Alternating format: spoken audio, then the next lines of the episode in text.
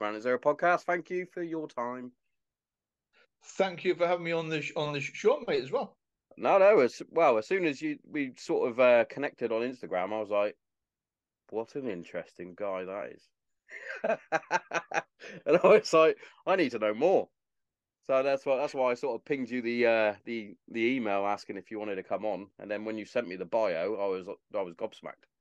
I was like, "What a life that you're li- living!" Yeah, well, I've had a colourful, colourful life, obviously. Um, yeah. Full name Anthony Stephen Malone, veteran of the Parachute Regiment, embedded combat photographer, 101st Airborne. I'm, I'm fortunate enough to have been able to join the um, Parachute Regiment when I was 17. Got me wings before before I was 18, but I wasn't allowed to wear my actual wings until I was actually 18 years old. Then after four Para, went to three Para, where again done P company for the second time, passed it for the second time, got me wings again. Then a couple of years after that, went over to France and got me French wings on exchange. So oh. I was very fortunate to be able to do and see and ex- experience quite, quite a lot on, in the um, in the in the British Armed Forces at a very young age. Yeah, that, that is something. That is something. Like my old man, he he managed to get different jump wings from uh, his time as a PTI, uh, PJI, should I say? Um, yeah, he, he was always like, yeah, I was out with the with the Yanks getting their wings and blah blah blah. I was like, fuck off. Shut up. no, but it's that's it's awesome, mate. One thing I want to touch on before we um we dive into all the different stuff that you've been through, like sort of recent history. Um, I noticed one thing that really stuck out in my mind, and, and that's the stuff that you're doing for PTSD and homeless veterans. When I when I saw yeah. that, I was like, "Fuck it, spot on." Like, not enough is is done, not enough awareness is spread, and obviously, you, you took you took time and lit get my words out, lived rough, didn't you? You lived as a homeless person for weeks on end. Yeah, I was homeless for a couple of weeks because I've I've I've got um, a rule. If you want to know something, go and do it yourself and experience it. Yeah. And you, I've, I was reading. This was a few days ago. I was reading all the press reports and all the hubbub about homeless soldiers on the streets and all this. And I'll be honest with you, I don't take a great deal of notice what's in yeah. the press anyway. Yeah, I don't so think many thought, people do. Well, exactly. So I thought best off myself and a few other other um, other veterans.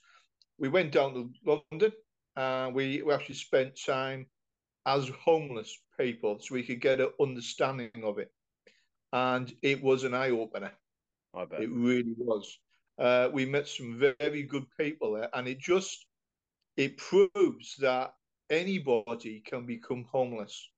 You don't have to be a down and out. All it takes is a set of circumstances, a relationship breaks down, you lose your job, anything can happen at the same time. And I met some really some good people, um, not just veterans. When we went down there, we, it was to assess what the problem was. We ended up helping um, quite a lot of people, oh, and after a period of time, I went back down there and spoke to some of the people that I'd actually met and told them why we did what we did to get an understanding of it. Um, there, there's a lot of good organizations out there as well. It isn't only like us. But what we do is 99% of what we, we do to help veterans, homeless veterans, or veterans of PTSD, we do not advertise it because, as a general rule, veterans are very pr- proud, especially the yeah, yeah. older ones. Okay. And there's a lot of guys out there who will not admit they need help. But through a lot of contracts that we've put together over a lot, a lot of years, we're able to identify. Um, for instance, when COVID hit, we were actually we're actually feeding. I think it was up to hundred families up in the area that I'm actually from. Yeah. And we, we weren't asking who needed it. We were we were finding out hmm. through either social services or the veteran network as well. When we were finding out there's a couple of older guys who aren't leaving the house, they're not able to get out, which yeah. means they weren't able to get any fresh food, that sort of thing. So all we did was wasn't anything special. We got some hampers every week. We got it paid up, basic stuff including meat, fish, that, that sort of thing. Yeah, yeah, yeah. And we were doing that, and it worked well. Uh, we were able to help as many people as what we possibly could. But it was the same across England. A lot of little veteran organisations were picking up the slack from the governments, mm. and it was the little veteran organisations who were helping. So if it wasn't for them, even now, the government hasn't got a grip of the whole situation yet, reference either PTSD yeah, or yeah. homelessness. They are trying. They've done some good work. So I'm not going to have a go at anyone here, but they could be done a lot more. Can actually be. Yeah, I think done. I think that goes across the board as well in terms of yeah. what the government are doing in in terms of like the whole country. But as as both of us are veterans, we're it, it's something close to our heart, and you yeah. and you and you look at different things, and you're and you're you're seeing people being put into housing, you're seeing people being put up in hotels, and you're like, there's people that serve the country, put their life yeah. on the line for the country, that are sleeping in a doorway, or they're sat like cross-legged outside a shop with a with a banner that says uh, willing to work for food or whatever it may be. I remember a few years back, it would have been around Christmas sort of time. I was working when I was working for um, a company called Loomis doing the cash in transit. I remember stopping off. I was doing a collection at, uh, at Tesco, or it might have been a Sainsbury's. It doesn't really matter. But there was a, a, homeless veteran outside, and like people were giving him money and things like that. I was like, well, what he actually needs at the minute is is some sort of food, a, a hot drink. Yeah. So I, as soon as I went in there, I went right. I'm going to get him a couple of meal deals and a and a fucking one of those Costas that are like the automatic ones. Gave it to him, and he was like, "Oh, do, do I was like, "No, I don't want any money for it. You're, I'm, I'm here at work. I've just seen you, and it's, it's heartbreaking seeing a, a, a home, any homeless person.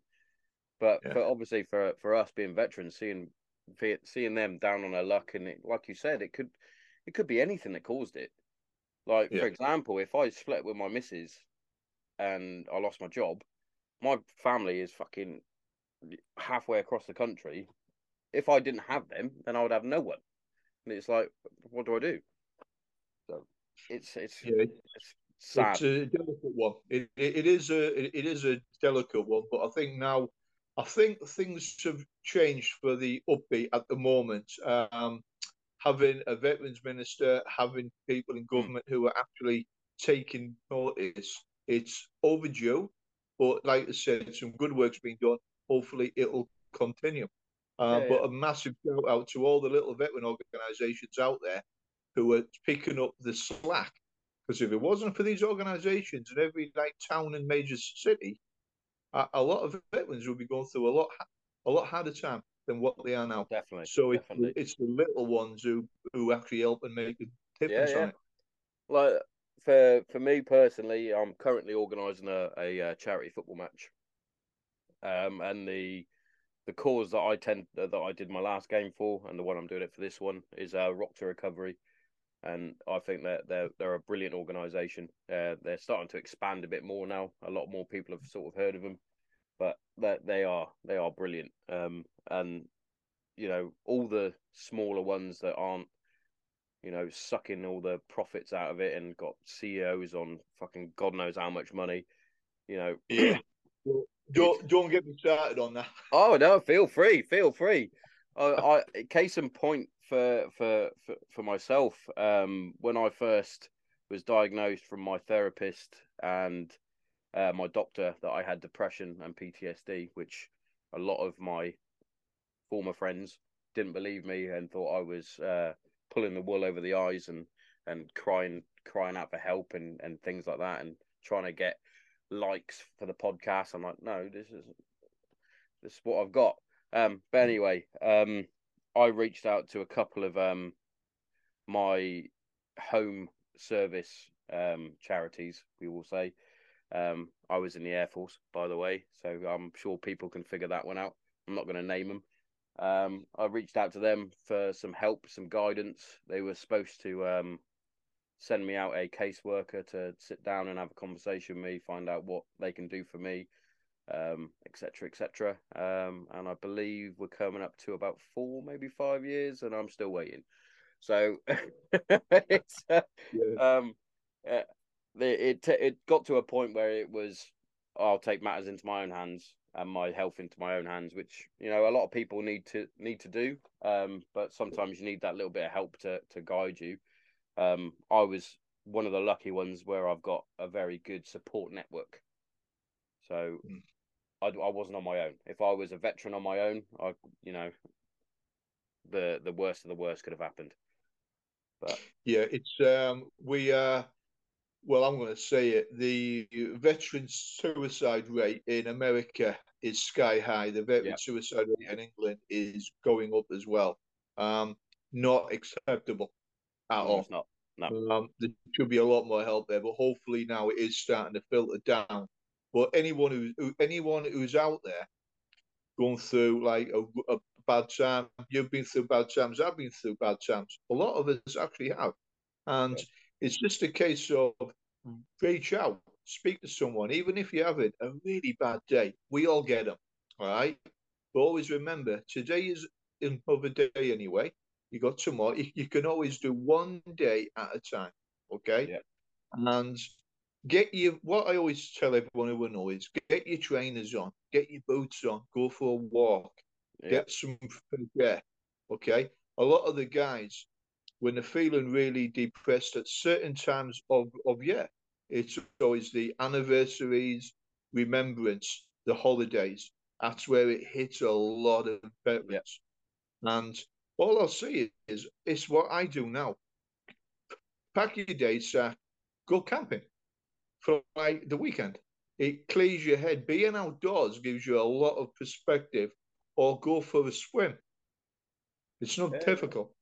Okay. So yeah. it actually helps you because I've I've spoken to some guys who were pretty much the lowest of the low, on the verge of doing something a, a, a little bit silly. So I said, right, trainers on, get your day sack. I'm taking you away for a couple of days. Yeah, yeah. A couple of days later, they turned around and said, you know something, you were bang on there. and, and and to be fair, mate, it's it's um that goes for everybody. Uh, this this podcast yeah. is open for everybody. It's not just for veterans, but it, as we're both veterans talking about this sort of thing, you know, get back to what you know. One of the yeah. main causes of depression and and and what can then trigger PTSD and things like that, especially for veterans, is the lack of purpose, the lack of who who I am, and that comes from leaving the unit uh, especially if you're in a, a, tight sort of click unit, a bit like the Paras, um, you you lose your your sense of self. Get back to what you know. Go back to the field. Yeah, but get get you've got a, a endless supply of support networks there, especially for the likes of the Paras, the Marines, RAF Reg, Air Force, whoever, uh, rifles. We could the list could go on and on. There's plenty yeah. of ex-servicemen that would go, "Why didn't you just give me a ring?" Yeah, Ex- exactly. We all know somebody, or if a guy's out there and you think your mate's going through a bit of an hard time, pick up the phone and just say hello and yeah. say, you know something, mate, tomorrow morning, get your boots on, we're going for a coffee. I mean, it gives him a reason to get up. And if he if he if he's thinking I'm gonna I'm gonna stay in, go around his house. Yeah. Knock on the door, mate, put the kettle on, we're having a brew, then we're going to go, that, go out somewhere. That's spot on advice. That is, that is definitely because you know, as as we all know, servicemen are the most functioning alcoholics ever. So if uh, if if one of the lads goes, "Nah, sorry, I'm not meeting you for a beer," then you gotta go. Hang on a minute. What's the matter? What What's the matter? Is the miss is the missus said no, or is this you saying no? Oh no, if, no, it's the missus, mate. I've got the kids, but okay, fair enough. I'll pop round for a brew. what the guys have got to watch as well, and I've experienced this as well. Sometimes we use alcohol as a, coping mechanism yeah. as well. So the guys have got that watch that in each other, even if you don't realize it yourself, right? Because. Soldiers have a tendency going out. We'll have ten pints, fifteen pints, and we'll do a few bottles, go on, have a take out a few more bottles and that. If you're doing that three or four times a week, and you're not yeah. training, that's going to lead to some serious health issues. Oh, definitely. So, so and, from experience, it's, a, it's, a, it's another sort of it's another depressant as well. You you'll you'll yeah. think that you'll think you're on a fucking high, and then all of a sudden, it's the reason why. Um, a, a couple of years back, I made a mini document, a mini documentary that I just recorded off my my phone about my struggles, about how I um sort of was going through this journey through my mental health issues, and it was um, the ups and downs, blah, and etc. etc. etc. The name the name of it is whiskey and wrong decisions for a reason because I started drinking too much whiskey, and at one point I was thinking I was the the life and soul of the party. I was drinking away, and then the next minute I was a complete part of my French cunt.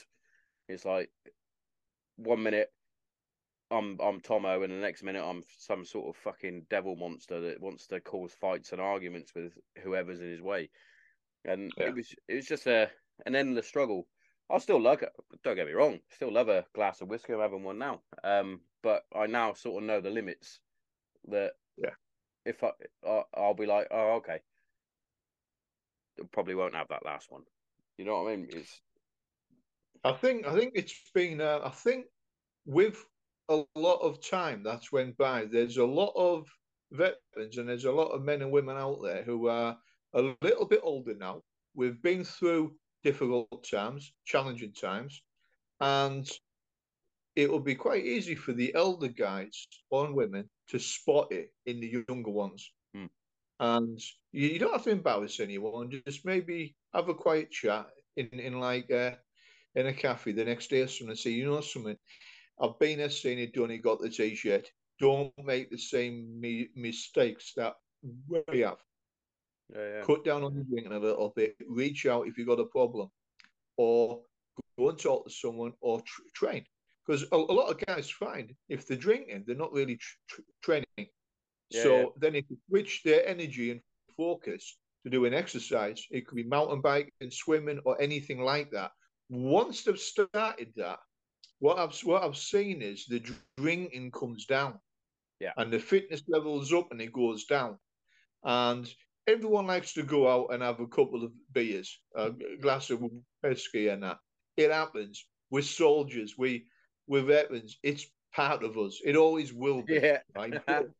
Being able to get it in moderation, that is very That's important. That's what you got to do. Everything in moderation. I totally agree. I totally agree. Hundred percent. One thing I do want to pick your brain about. Um, obviously, both both servicemen and and Afghanistan was a, a massive part of the well, the the entire British military plus others yeah. for twenty one plus years. Um, now, um, but obviously, the close down and handing it back to the the natives and the Taliban and whoever else was yeah. well for me very shocking to see how quickly it was done and how poorly it was done. But obviously you were you were embedded with that getting people getting people home or getting people um settled could you say with uh with like yeah with the locals um i'm guessing i'm i'm just speculating here with probably interpreters and other vulnerable sort of family members and, and things like that. Yeah, I think I can speak on behalf of a lot of veterans, both in America and across uh, Europe and, and, and, and United Kingdom. We all were watching what was happening. Now, I've I've been involved with Afghanistan for a long, long time. I've got a lot of friends out there, and all veterans, even service personnel, were watching what was unfolding It seems that the only people who couldn't see it coming was actually the politicians. Funny because anyone with any, it just it, it was so obvious it was going to go wrong. It was so obvious, and the government in Kabul that had been there for like twenty odd years, it was never going to function and stay as it was. Yeah, it was. It actually bu- buckled under its own weight of corruption. Um, an example was the the the the West America, including the UK, we, we were paying for an Afghan army of over hundred and fifty thousand men every month. In reality, there was maybe half of that. Yeah. So we're paying for a ghost army, right, which is pretty much the size of the British Army every month. Okay, I'll, I'll, let people get get that number and think about that. So where's that money gone for yeah, so yeah. many years? So the government was never going to hold its own anyway. The drawdown, yes, I accept the war had to come to an end. Yeah. I agree troops had to be pulled out. We were losing troops for no reason in the actual end. That's my opinion. Yep. It had to happen, but the way it was done was wrong. They could have very easily kept a couple of thousand at strategic locations and drew down over time. Yep. Agreement could have been made with the Taliban, with the Haqqani network, that those positions are not attacked. Okay, that could have been done. I've spoken to members of the senior members of the yeah, yeah. Network in Afghanistan. Now, like many veterans out there, it didn't fit well for me. I was out of everything. I was retired. Mm. I was a gardener, right? I was a landscape gardener. I was doing my work with Patriot to help veterans in England and America. So yeah. I was not going to get involved in anything again. But I've got a sat phone. It started to go off quite frequently. Then it just went on meltdown. I had generals ringing me up, colonels, former intelligence agents who were stranded in Afghanistan. This is about a couple of months before the official evacuation. Yeah. And they knew what was going to They come. knew what was going to happen. Yeah. Fuck me. Yeah. So we actually started to move people covertly out of country before I even set foot back in Afghanistan. So a couple of months before it was all over the news, the writing was on the actual wall. Yeah, yeah. Um, we wrote a we wrote reports and we handed them in at a very high level, both in the UK and in America, and we predicted what was going to happen, and we were we were absolutely spot on. It, it's, um, it's mad how the like the likes of you have obviously got a vast knowledge of the landscape there. You've got lads that have been there for fucking countless months on end, countless years, etc., etc. Here's an idea, politicians. Use the experience and get the experienced people to give you the strategy that you need. Like you just said, you had you you yeah. foresaw what was going to happen. If you if you've already seen what's happened, you've obviously already thought of the different strategies to for that not to happen or not to be mm. as bad as what happened. But it's it's as though they went, "No, nah, oh, well, we'll just do it all at once." Yeah, they just literally fucking ridiculous. They, uh, as soon as the Americans pulled out, um, and pulling out of Bagram Air Base in the middle of the night and yeah. leaving the keys, just giving the keys to the uh, yeah people there was unforgivable. Um, but it's happened. There's no point in no, yeah, yeah. There's no point in dwelling it's on happened. what's happened. Yeah. But what we what you've got to take out of every negative, there you, there's obviously a positive. There's a lot of people that still need a lot of help out there. There is a lot. Okay, like well over 150,000.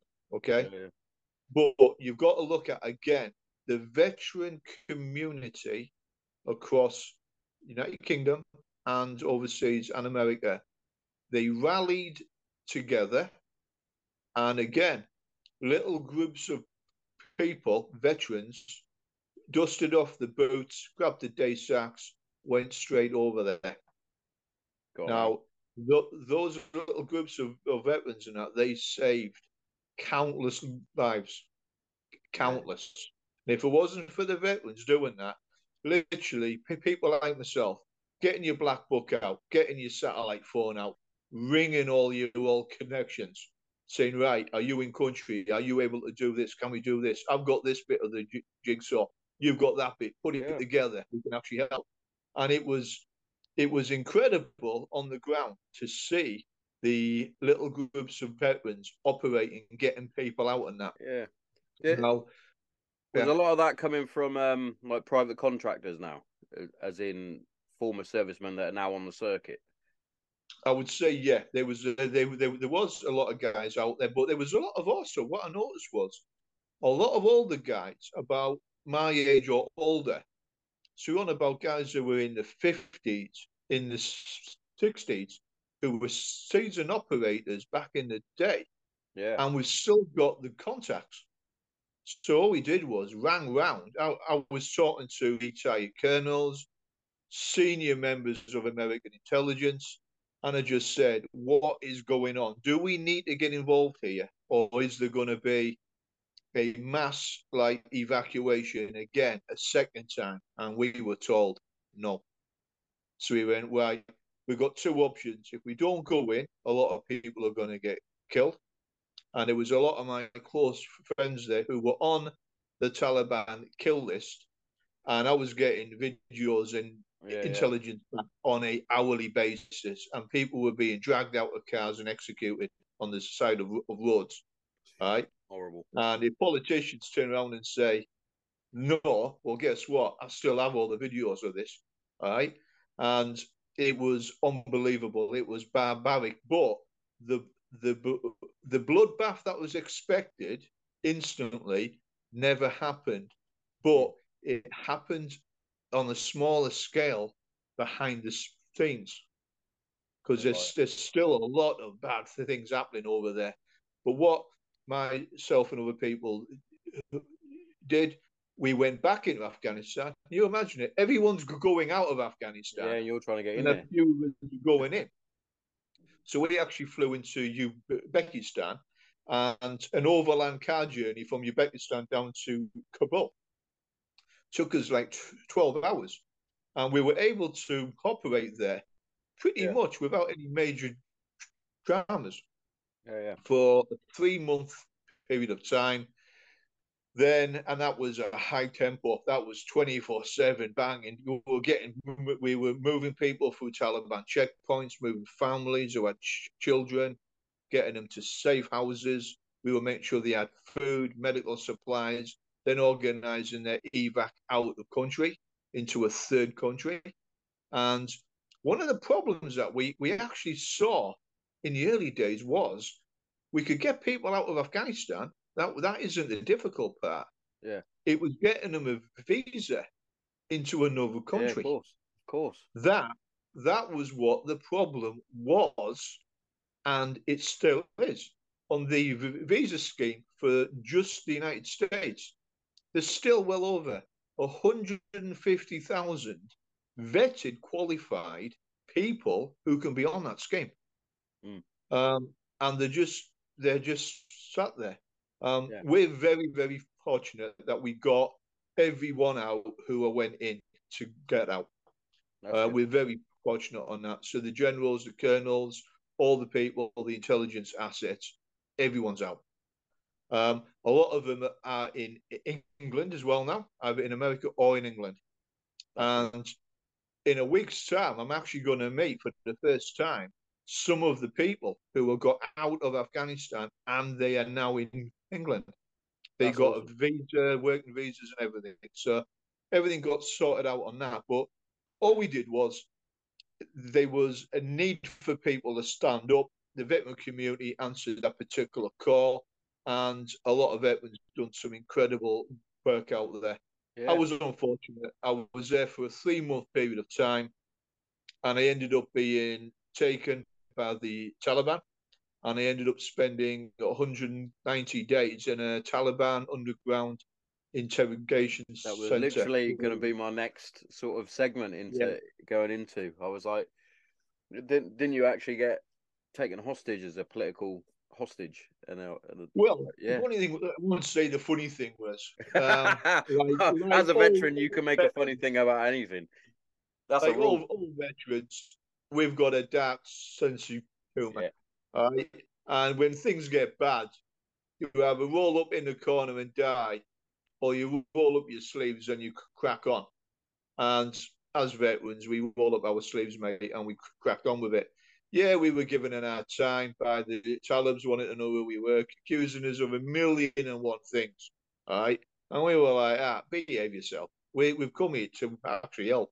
You know what I mean? Yeah. But then it got all political.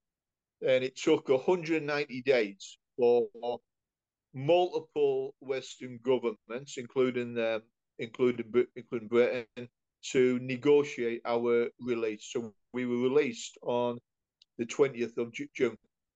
So we flew back to England th- then. So I was there for three months, then spent six months in an underground interrogation centre. Then I come back to England. Yeah, that's fucking madness. So, because this wasn't, this wasn't, this isn't common knowledge that there was a, a few of you that were taken. Well, it might It's- be, it might be, but yeah. I, like like we said at the start, I don't, I tend not to, I try not to watch the news because I'm I'm still in the mindset there's no news in the truth and there's no truth in the news. So Yeah. you know, I I may have missed it, but fr- from from my point of view, I didn't know anybody was was taking any sort of hostage. we we arranged with the foreign office that there was a pretty much a press blackout on it Ah, because got we didn't want the we didn't want the, the press writing all sorts of well what the press normally does. Yeah, exaggerated like headlines headline grabbing that sort of thing. So it was kept pretty quiet until we got back. Then it Yeah. was a decision whether or not individually that we we decided to speak to the the press as well. After being back a few weeks, spoke to my family, everything was also also, also sorted out there. I, I personally decided, and a couple of the other ones did, decided to do a couple of interviews to just put the record straight, so there wasn't Yeah. any rumours flying around. yeah, yeah. Because that's So the said- worst thing is, like you said, the the press will write one thing, somebody else will write another thing, and the truth is somewhere in the middle that actually makes sense from, Yeah. from from the geezers that were actually doing the doing or were taken or doing the business that that happened. Oh yeah, well it, it it happened. We got taken.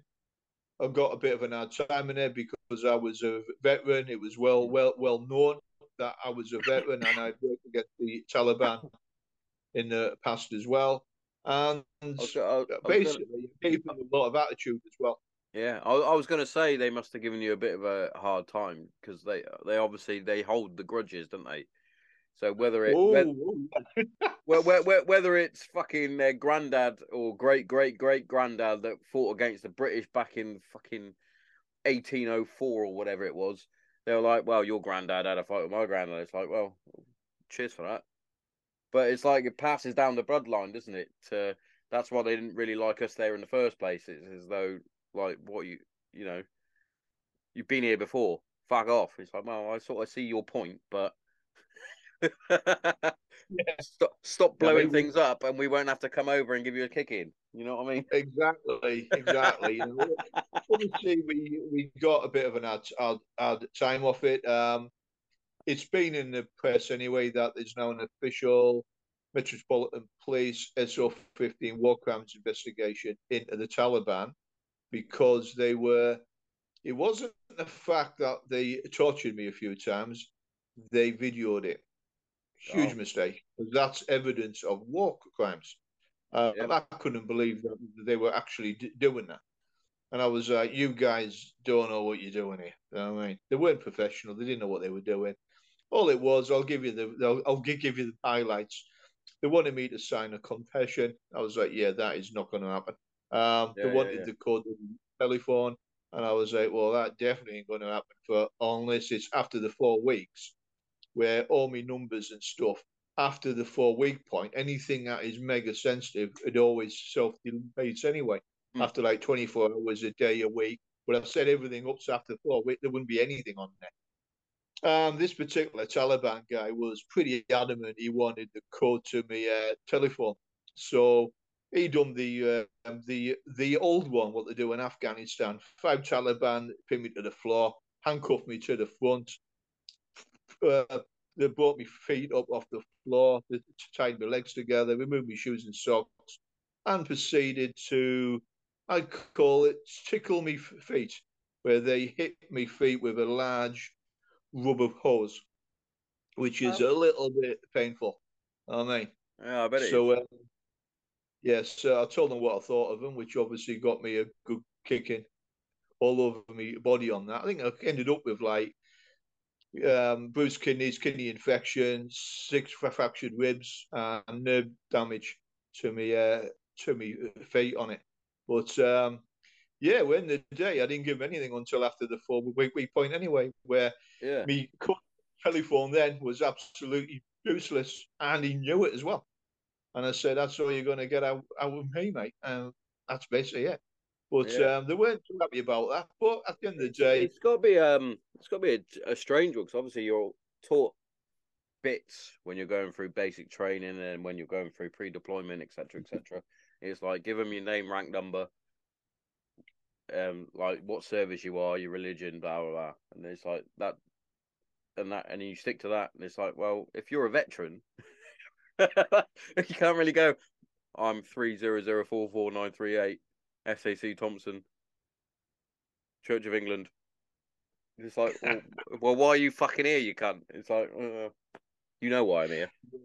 I, I think I think the uh, crux of this was the the interrogator actually had a massive personal issue with anything that was from United Kingdom because him and his family had had a, a running with British soldiers in Helmand Oh, in the past. So there was a massive personal thing there. yeah, Um, personal vendetta. He must, he must have Oh gone. yeah, he, He must have gone. He definitely wore a maroon beret. I'm gonna, I'm gonna have, I'm gonna have words with him. He's yeah. Well, he, he we we we gave him as much um as much flack as what they uh as what they were giving us. Put it put it that yeah. way. But at the end of the day, it got resolved. Everyone got home safe to the families. A few of us handled it a little bit better than others because there was actually six of us in there, uh, six British nationals. Um, but yeah, but in the day, it's one of those things. But what I told everyone in there was, how you acting here right now will be remembered afterwards. Yeah, yeah, yeah. I said, we we we might be taken upstairs. We might be shot in the Hello. You're at the adverts, so don't turn off. Don't turn off because I've got some good stuff for you. First up, going to talk about our sponsors. Kent CBD is our first sponsor. Now, CBD oil, as you know, has tremendous benefits, especially within mental health and physical health.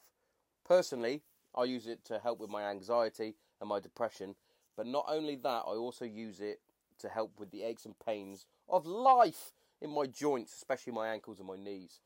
Um, but yeah, without CBD oil, I would have still been on my antidepressant tablets, which I'm no longer on. So, you know, every cloud.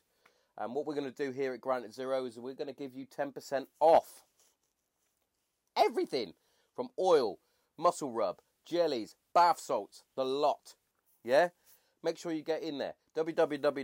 www.kentcbd.org. Put in the promo code Granite Zero and get yourself 10% off. You are welcome. But also, if you're like me and you love a nice cup of coffee, now, for me, I only drink one coffee, and that's Green Beret coffee. Now, I don't only drink it because it's out of this world fucking coffee, roast to order, grinded to whatever specific grind you want. But not only that, it's veteran owned and veteran run, which, you know, hits me right in the feels. So make sure you check it out. Green Beret Coffee. Get yourself a nice cup of coffee. I drink it dark, just like my soul. Incredible stuff. Incredible stuff. And what I'm going to give for you, I'm going to give you 10% off. So once you get to the checkout, once you've got all your coffee, your products, your apparel, whatever you need, get to the checkout and put in the promo code GZ Podcast 10 and get yourself 10% off. Courtesy of the Granite Zero podcast. You are welcome. Now, that's enough of me talking about this stuff. Back to the regular scheduled show. Check it out! Hi, and we're back after that short commercial break. I was, uh, I was saying that to the guys who I was with who were inside, how Yeah. you act now and how you conduct yourself in front of the enemy will be remembered. Um, and yeah, it's just um, I don't have any regrets whatsoever. Um, it, I actually found out when I was being debriefed by the Foreign Office and other entities that they actually um, took a little bit of hope when they found out from their own sources that I was giving the Taliban as much crap inside as what they were giving me, me as, as well. So they actually Yeah. said, well, at least we, we know he's all right in there. Yeah, to, yeah. to, So, I mean, so what you what you got back and um had the obviously the debriefs. Did they then give you any sort of fucking counselling or anything like that? Because obviously not everybody is as robust as yourself. That Um, some of the other lads may need. yeah, a few of us, I'm going to be careful I'll say this. Yeah, a yeah. few of us fared a lot bit better. Hmm. And a couple of the boys didn't handle it well um, at all. But I'm not knocking anybody. It happens. It was a very ch- challenging Yeah, situation. of course. And it's Um, it's one of those situations that fucking hell, you might you might do a little bit of training, but it's not until it actually happens that you, you have to fucking deal with it. You might Yeah, go through fucking SERE training. You might do a bit of Yeah. Training, but yeah, that's a little you. But in your back of your head, when you're doing the training, you're like, "This is training. This is Yeah. Not real." But surely, Oh, like yeah. when once you get fucking captured for uh, real life and you're a hostage, you're like, "Oh shit!" Like anything could fucking happen here. Oh yeah, there was a few dark times in there. There was a particular day where we named we nicknamed this particular Taliban, and this guy looked like a quintessential Hollywood Taliban. You couldn't look any more Taliban if you tried to. You, you look up Taliban in the dictionary and it's got a picture of that guy. It's like, oh yeah, yeah, yeah, Taliban. exactly. And we nicknamed him Doctor D- Death, and he came he came down to these cells because all of us are under underground in different different cells. And one evening he pulled us all out individually and said, "Right, I'm going to hang you, or you're looking at forty years in in here." And I thought, "All right." He said, uh, "Anything to say?" I said, "Yeah, can I order a, a pizza?" And he looked at me like that and went, not the response I was expecting. He went to the next cell. He told one of the lads he Yeah. didn't handle it. He didn't handle it well, like I mean, which obviously, if Yeah. you're told you're going to be taken upstairs Yeah, to yeah, on, that's going to spoil you the day, innit? Yeah, but I thought, you know, ruin your day. something, even if we am thinking this isn't going to end well here, I'm not going to give him the. Oh. I'm not going to give him like the I, satisfaction. c- I can see where you're coming from with that. Like you're like, well, you, Yeah. you just threatened to hang me, so it's going to be my last day. Can I at least have a nice meal? Like, I don't want, Exactly. I don't want your fucking toenail bread and your fucking goat head. Get me a pizza in with some fucking chicken wings. exactly. and um, it turned out that uh, that particular um, guy, because I was um, I was the one who took the brunt of the of the beatings in in in, in LA. On the way out, when I was I was released, I was the only one to get back me passport, me wallet, me money, me cards, me w- watch as well. So I've, I've still got me uh, me wa- watch, and I couldn't quite work out why he gave us all this back. and he he had spoke to mutual me. respect, maybe. Yeah, he said we threw everything at you but the kitchen sink, including the kitchen sink, Mm. and you weren't having it. He went, we. This was the guy who actually offered to take me to the, air, the airport, flying me out. This is a senior member of the Taliban here as well. He said, if you write a statement against your your your friend, you walk. And he said, I've got, I've, you've got my word, you will walk. And he meant it. And I said, you and I know that ain't going to happen. I said, I don't betray me friends or my country. Doesn't happen. And he even said, we even knew what you were going to say before you said Yeah, it. They had to ask. We had to ask. yeah. But, But I it- was but like, I ah, think that that's one thing they they they do have is the mutual respect, especially for like yourself, who's a very robust human, and like you said, I won't betray my friends or my country. That's very similar to a lot of the Taliban that they wouldn't betray their country or their fucking friends. They, in fact, they go fucking uber. They go they go cr- super crazy for their fucking religion, and they'll fucking blow themselves up if they get asked to. So they'll always have that sort of mutual respect, and that's not me being yeah, a I think it was racist, by the way, because I've yeah, seen I think it another was a bit podcast that has said something similar. But I'm happy, and I'm going to give out um, a quick a quick shout out to oh yeah, do it. St- Sterling Sterling timepieces. The the watch and me, the Taliban couldn't break either of us. So Well, there you go. Sterling timepieces, absolutely outstanding. I will tag them in this, and they've got a massive shout out, so they can become a sponsor. There we go. Yeah, but it was um, it was unusual to come back to England as as well after all of that again. yeah, yeah. Then come back to England, saw me uh, fiance. Obviously, we've we've we've got kids as well, and it's just a case of yes, it's been a challenging time. I picked I, I- obviously hospital. I went to hospital, done the X-ray thing, got Yeah, the yeah. ribs all sorted out and that. Um, on the slow road to recovery, but apart from that, every, every, everything's all right. But it was a challenging time. Uh, being back was a surreal experience. Being back above ground, Yeah. daylight, decent food, clean drinking water. I was like, wow, it made us appreciate the little things again. I bet it did. that in, uh, in the UK we take for, for, for, for granted. But pretty much as soon as I got back, I was on the telephones again, helping get people out. So, because at the end of the day, there was still a job that had to be uh, done. So we con- continued it. It's a very selfless act that you did. And I I, don't think it's a case of selfless. It's a case of it needed to be done. No, I get And the conversation I had with, my fiance was, how can I not go and help these people who have stood by us through everything? And some of these guys are my personal friends. Yeah, yeah, I So, get that. yeah, done. Yeah, yeah. Because you see, I- I'll call it. I'll call them Instagrammers. We'll we'll say that. You see a lot of mm. Instagram heroes that would do it Yeah. For the fame and the glory, and look what I did, and Mm. which is why I said the selfless act of help. Still, you you you went out there. You you got people out. You got taken hostage. You came back. You got fixed up. You spoke to your your your missus. You spoke to your kids. Made sure they were all right, and then you went right. I still need to get these fuckers out.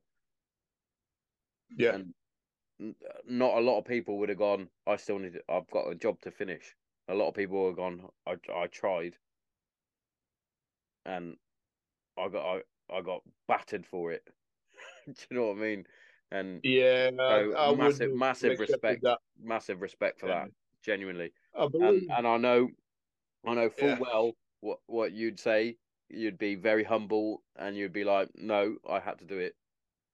But sometimes you have to you have to take the uh, the plaudits, as they say, because that's an incredible Yeah. feat for for for a human to do. Don't get me wrong in it though. Being uh, being beaten by the Taliban, what wasn't exactly a uh, it wasn't a, a nice experience. It was a it was a challenge. oh, I bet it fucking was.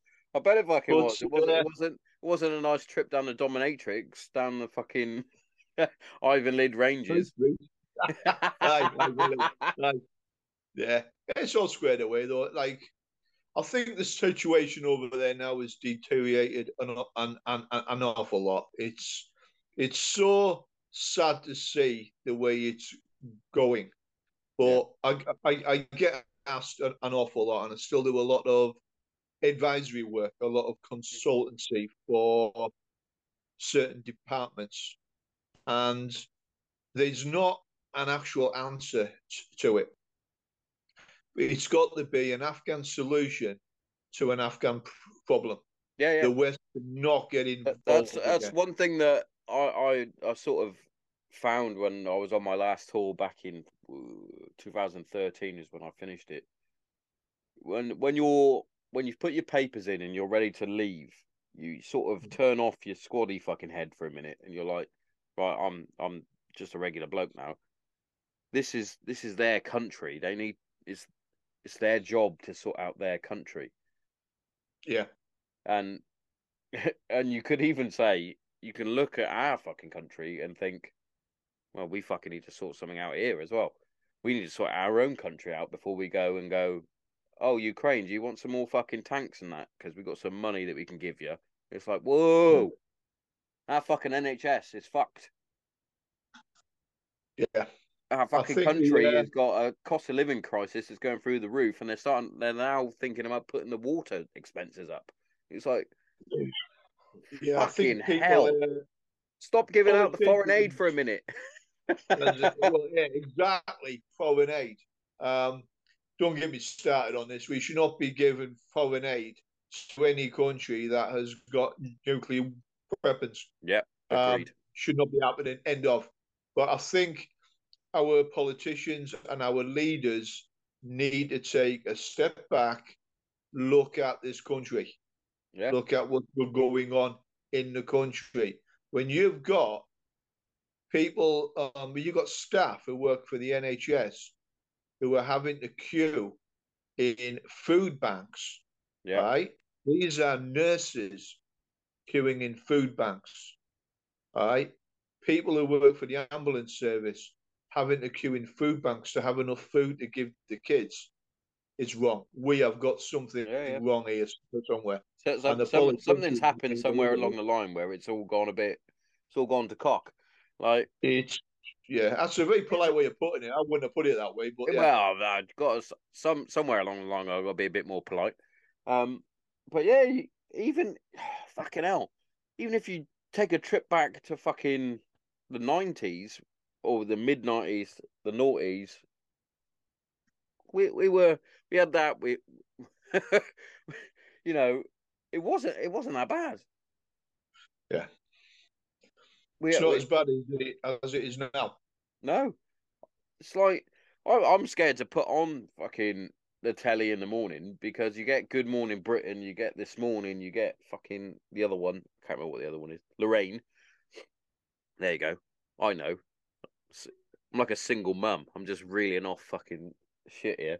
But you go on there and they're like, oh, the cost of living crisis and all the bills are going up. And then you're like, all right, cool.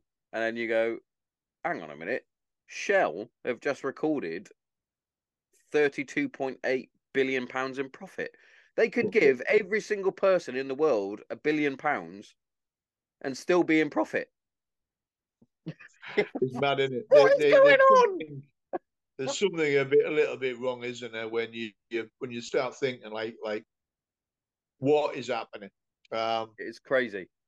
It's crazy. yeah, I think the government. I don't know- to step I don't know if up you I don't know if you saw it Ant, at all. Um, the the news the other day. I only I only knew about it because my mother in law was talking about it. British Gas was sending in bailiffs the other day, but they I say the other day. This was probably months ago because they had an embedded um, reporter with them that they didn't know about, and he was going, "Oh, can't wait for this one." But he would like knock on the door, no answer, and then he would break in. I'm like, well, that's fucking illegal for a start. No bailiff can do that. Literally, he would like breaking the locks in the houses. He broke into one.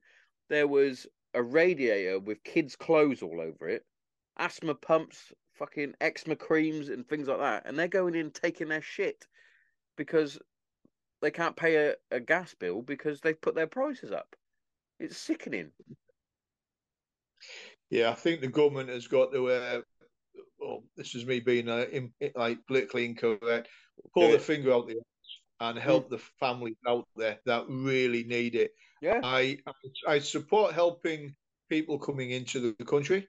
Yep. I, I I know we've got the help. It's the right thing to actually do, but like British Prime Minister, look after your own. Your charity starts at home first. Yep. When you've got families like single my my mums and that who can't even afford to feed the kids, or they've got to decide whether to put the heating on or Yeah. have a meal. Yeah. There's something wrong with it. Definitely. It's as simple as that. There's something wrong. So, and we're putting up a lot of people coming into this country in hotels. They're Mm. getting three square meals a day, right?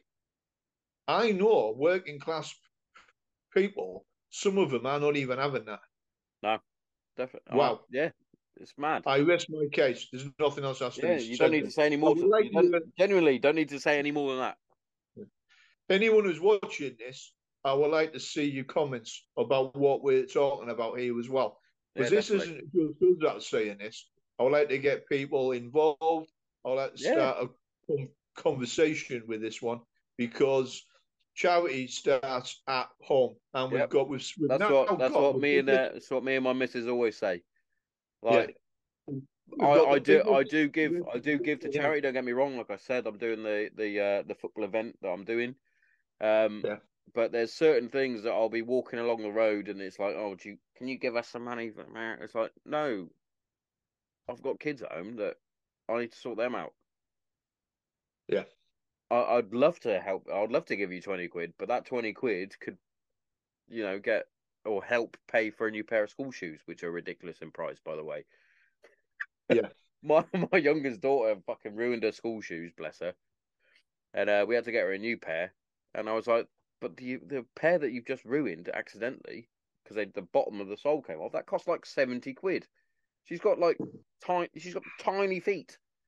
I was like, Yeah. why is it seventy quid for a pair of school shoes? But mad, yeah, well, it isn't just the school shoes. It's it's the Oh, don't, no, don't get me the started on the uniform. Don't get me started. Anyone who's got fucking- kids out there, we we understand. We have kids ourselves. Pain in the ass. We get it. It's expensive. Um, yeah, skid unit. I'm um, And I'm the one the one the one charity thing I do do is um any of one of my close one of my close mates. Uh, I served with him on the same squadron. He lives down the road from me. He, his daughters are a couple of years younger than my daughters. So any of our school stuff that we have, we go, "Do you want this?" Because that will save you going to the fucking school stop shop to get it, and it, it, it all happens. So even down to um my eldest's best friend, she's quite slight. She's very short. Bless her. She's like that. That's me saying someone's short, so you know they're short if there's if I'm saying it because I'm fucking only five foot six.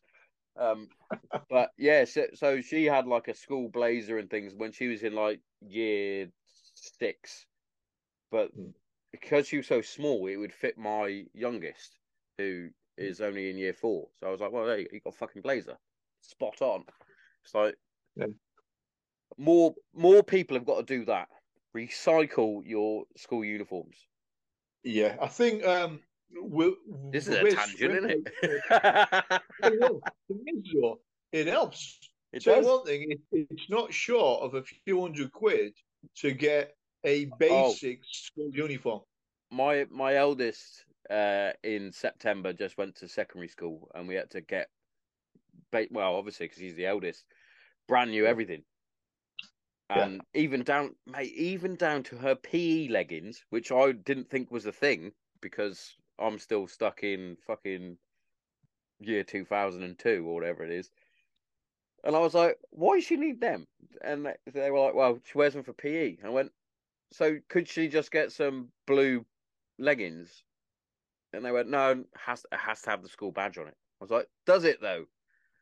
Does the it?" badge. It has to have the badge on Literally, it. it has it has Aylesford fucking down the leg, and I'm like, could she not just go to Sports Direct and get like five for like ten quid Yeah. or whatever it is? No, honest with you, there's going to be a lot of people out there who are going to think, yeah, they're going through all of this as well. mad mate. It's, um, yeah.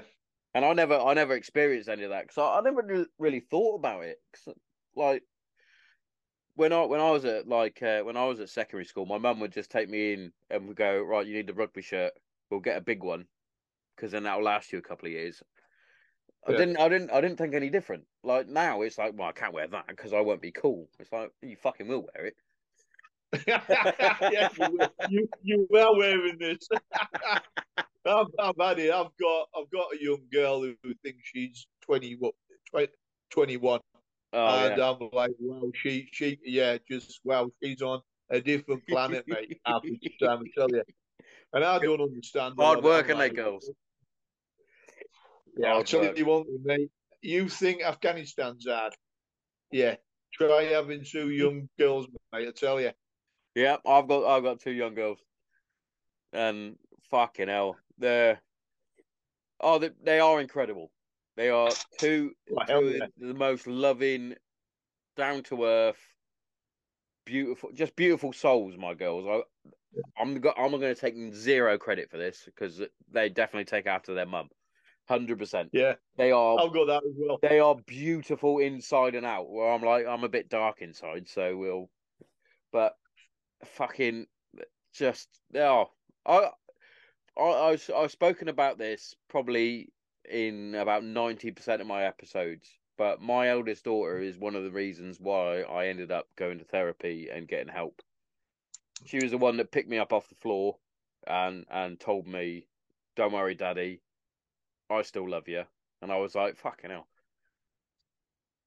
Yeah, you you're my light. You're the reason why I'm gonna get help.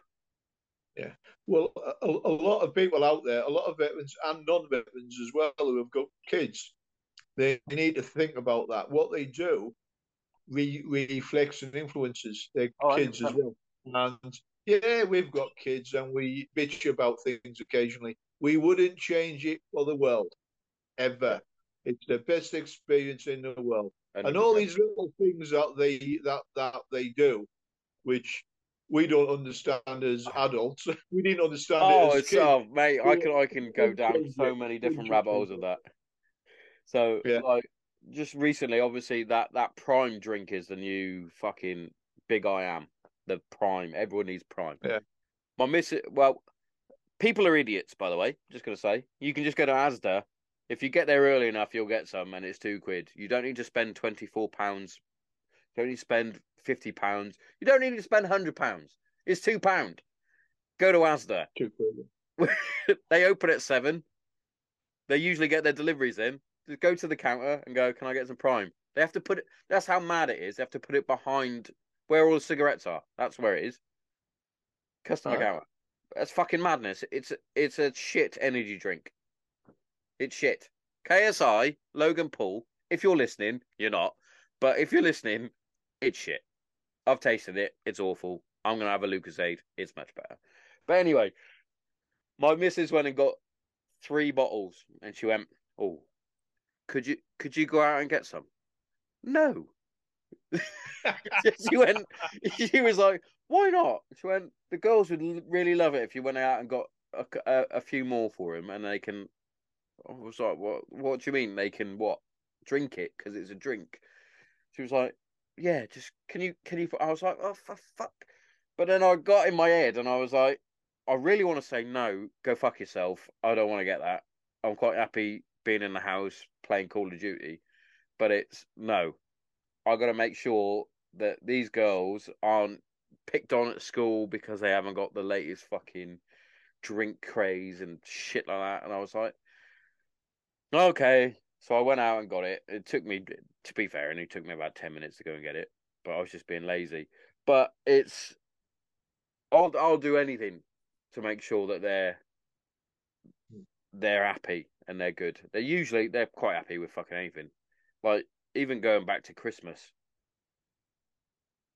I remember I, I remember it was one of the one of the first Christmases I remember with them.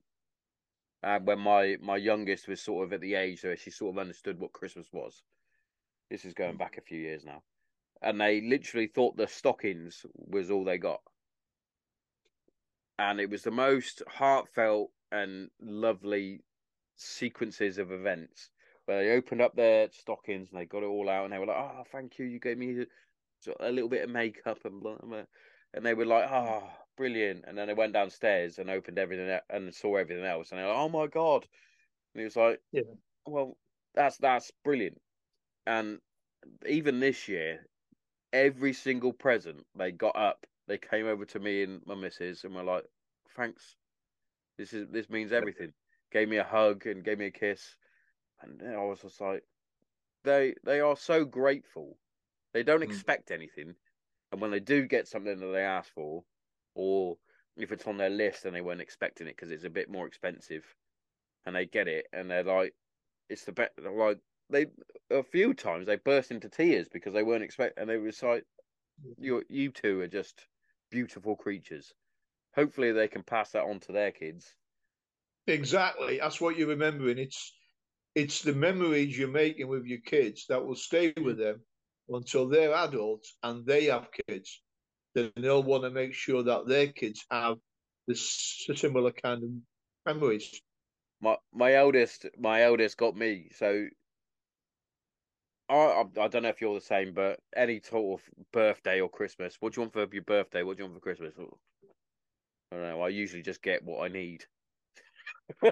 yeah. In the year, I don't really need anything, and um, I wasn't expecting any sort of presents, if I'm honest. Um, my youngest, I'm um, get well, hundred percent. My missus bought it, but she got me a Man United shirt for Christmas. I was like, oh, fucking brilliant. Put it on. And then my my uh my eldest then went, Dad, I've got I've got you a gift. It was my idea. Mummy helped me find the website, but I put it all in. And I was like, what is it? And it was a a little bracelet. And I opened it up and I'm wearing it now. It's annoyingly it's falling apart because I won't take it off. And I'm apparently supposed to take it off. But it's literally just a bit of rope and it's got this little eye on it. And inside the eye, if you hold it up to the light, you, there's a picture in there and it's uh, it's a picture of me and my eldest when I came back from Afghanistan on my last tour, and I'm holding her and giving, giving her a big kiss, and I remember yeah. just popping that up, and I looked through the light at it, and I just genuinely, I will, I don't mind saying it, I burst into tears like a like a giant schoolgirl. I was like, she was like, "What's the matter, Dad? Do you not like it?" I went, "No, you just got me in the in the feels. I just wasn't expecting yeah. it." She was like, "Dad, I've never seen you cry like that before," and I was like, yeah, but I'm not afraid to cry in front of you for a start. And also, you can't cry in front of your family. There's something wrong. And I was like, also, that was probably the nicest gift anyone has ever got me. I don't know how yeah. much it cost. I don't care how much it cost.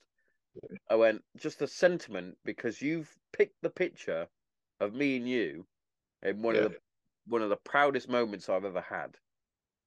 And I was like, oh fuck, it's ah, it just kids are amazing. If they if they're brought up right, amazing. Exactly. Yeah. I'm going to say that. I'm going to say that because where I work, there are some fucking little cunts that I would love to just give a slap. Genuinely, mate. I I was leaving work the other day. I'm um an estate uh, security manager now, and I was leaving work I wasn't in um my suit like I normally am. I was in like regular regular sort of clothes. And um they started these there was a group of them, there was about eight or nine of them, they started gobbing off. And I was like, You're about fucking twelve years old. Why are you gobbing off to a thirty five year old man? I yeah. I don't care how many there are of you, I will fill you all in if I needed to. I'm not going to, but I could. There could be eight or nine of you you you wouldn't get home very well. Put it that way. I started walking, and there was a bottle thrown at me. There was coins thrown at me. There was all sorts. I got in my car, and I was like, just like old me started like ticking in my head. Like, yeah. um, I used to I used well, when I was a fucking teenager slash in my twenties, I was a fucking nightmare. I'd go and fight just for fun if I wanted to. Um, but that that sort of me is pushed away. He's not there anymore. He's yeah. there if I need him, but you're older and wiser now. Yeah, that's exactly right. But he was ticking away. He was going, "Do you want to knock out some kids?" And I was like, "No, just fucking shut up." So I started. I thought, "Fuck it, drive home." I was yeah. pulling out, and I could see them all fucking start uh, popping up again, mouthing off. They threw a, another water bottle at my car, and I was like, "Fucking hell." So I just drove out and I thought, be the this is quite ironic considering I'm only little. Be the bigger person. So I drove out.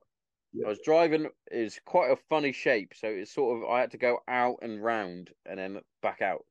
And as I was coming around, there's a, a weird sort of zebra crossing, but it's not zebra crossing. And I saw this little cunt from the corner of my eye come in with a trolley, and I was like, he's gonna fucking hit my car with that trolley, isn't he? and he fucking I put my brakes on. he just put the trolley right in front of my car and then just ran off. And I was like, "What? Why are you doing that?" Yeah. What are you doing? I'm. I've literally just been at work. yeah. I haven't caused you any issues. Why are you causing me issues? Was like, fucking. So I mm. just threw the trolley, just drove off, and I was like, I, I've never wanted to hit a kid until that moment he's the option here. Anyone who's rebellious like that, put him into the army, army cadets yeah. into the army. Show him a bit of discipline, and you might find that there's a decent kid in there as well. I'm sure there is. I'm sure if you got that those kids one on one, without all their mates chirping up, they'd be yeah. they'd be sound. Yeah. But in fact, I found that with quite a few of the the older kids that were those kids before.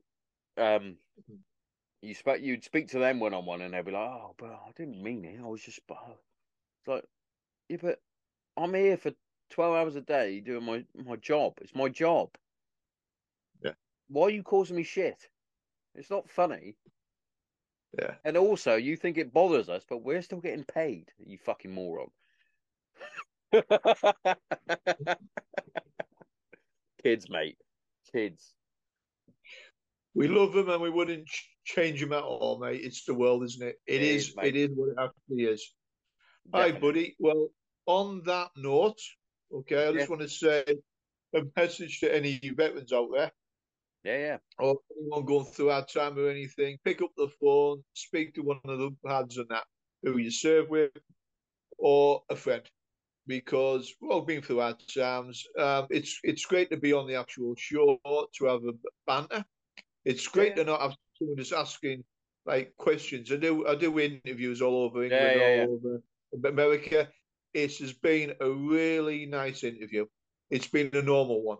Talking that, about that's, normal that's things. what I like to. Uh, that's what I like to hear, and that's one of the reasons why I do the way I do. I'd rather, if I could, get more people actually in the shed, but it literally is a shed. Um, but yeah, the way the way I like to do it is having a conversation in the pub. These are that sort of conversations that I would have with you in the pub. I'd like to know yeah. about your stuff that you did, getting the hostages out and not hostages. You were a hostage, but you know what I mean. Um, all that sort of stuff. That's the stuff that I'm interested in. But also, we can have a chat about our fucking kids and and shit like that. And yeah. that's how I like to do it. And it's been genuinely a, an honor and a privilege to have you on. And um, what you're what you're doing and what you have done is is breathtaking, genuinely. And I would like to say thank you for everything that that you're doing and the the effort you put into the podcast as well. Because if this can help one person out there, you've achieved a good thing. And I think this is going to help a lot more than one. I think a lot of people are going to tune into your podcast. I'm going to share it everywhere as well and it's a normal one. It's just two guys having a chat about issues that everyone can relate to. I think it's important. It is important. It is important, and that's what we like to. That's what we like, and the veteran community can go from being very accommodating and very loving, and then you do have aspects of it that are very toxic. Um, yeah. What we're trying to do is get rid of that toxicity and try and remember that we're all in it for for each other. We're we're all yeah. we're all one fucking we're all one team and it's all one effort, as my old warrant officer Gary Eden would say. And yeah. Genuinely, one of the best conversations I've had in a very long time. And you're more than welcome to come on anytime you want. And I'm definitely be- I'm definitely better than. Nigel Farage. Just saying. I'm, just saying, uh, thank you, mate, and um, thank you for everyone who's taken the time to watch and support your podcast as well. I've got a feeling your podcast is going to grow um, over time as well. So, Tom, it it's been it a pleasure. Time. It's been emotional. It has. You take care, mate. Speak to you in a bit, mate. Thank you very much. Take care, mate. Bye.